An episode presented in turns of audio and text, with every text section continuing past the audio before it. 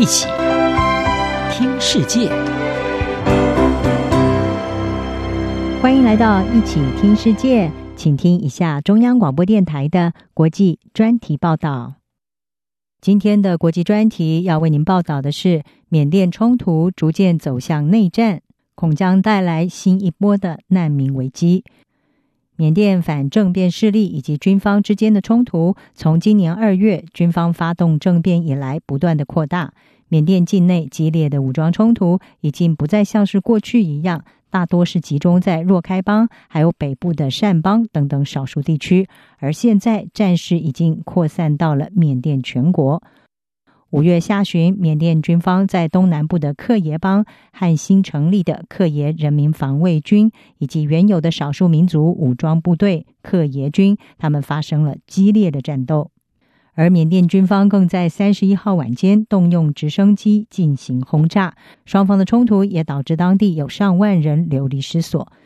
根据非盈利的冲突追踪机构。武装冲突地点及事件数据计划，他们的数据，缅甸二零二一年上半年据报所发生的战事，已经比去年全年的数量还要多，而针对平民的攻击、炸弹等等远距攻击事件数量也都明显的增加。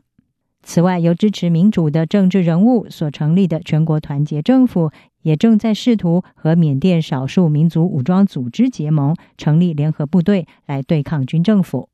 全国团结政府在五月二十九号宣布，会跟亲民族阵线签署一项协议，誓言要共同的摧毁独裁的军政府政权。面对缅甸越来越多的武装冲突，全国团结政府的发言人萨沙他向英国卫报表示，这是因为缅甸人民别无选择。萨沙说，这只是个开始，情况将会失控。即便整个村子战到只剩一兵一卒，他们也不会对这些杀人犯低头。他说：“整个国家正走在通往内战的道路上，而一旦战事扩大成为全面性的内战，缅甸原本就已经相当严重的难民以及人民流离失所的问题，恐怕会更加的恶化。”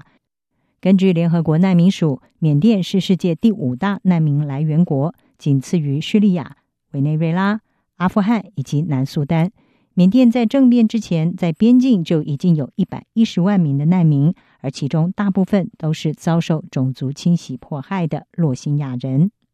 根据日经新闻的报道，从五月二十一号爆发战事以来，克耶邦以及善邦地区大约有一百五十个村庄，超过五万人逃离家园。而控制克伦邦是缅甸境内历史最悠久的少数民族武装组织克伦民族联盟。他们在政变之后和军方不断的发生地面冲突和空袭，估计已经导致四万四千人流离失所。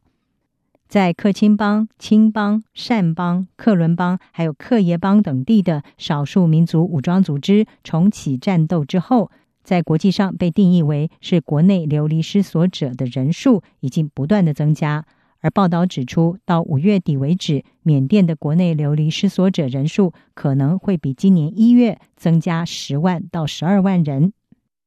国际危机组织的缅甸资深顾问霍塞，他认为缅甸正濒临重大的国内流离失所以及难民危机。他指出，冲突状况很明显的是造成国内流离失所还有难民潮的关键因素。而此外，缅甸的正式以及非正式部门也都出现灾难性的经济崩溃，还有大规模的失业。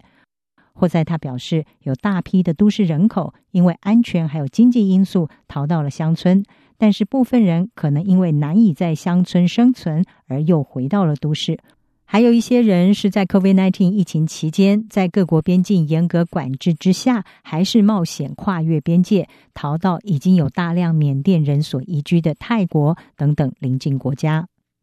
人权观察组织的亚洲区副主任罗伯森他表示，泰国其实并不希望大量人口进入他的国家，而且留在泰国。罗伯森说。如果他们对这件事情够精明的话，他们可能会开放宽松的边界，让人道援助能够越境进入。但是呢，这件事情还没有发生，而且缅甸军方会把对这些地区任何形式的援助都视为是支持他们的敌人。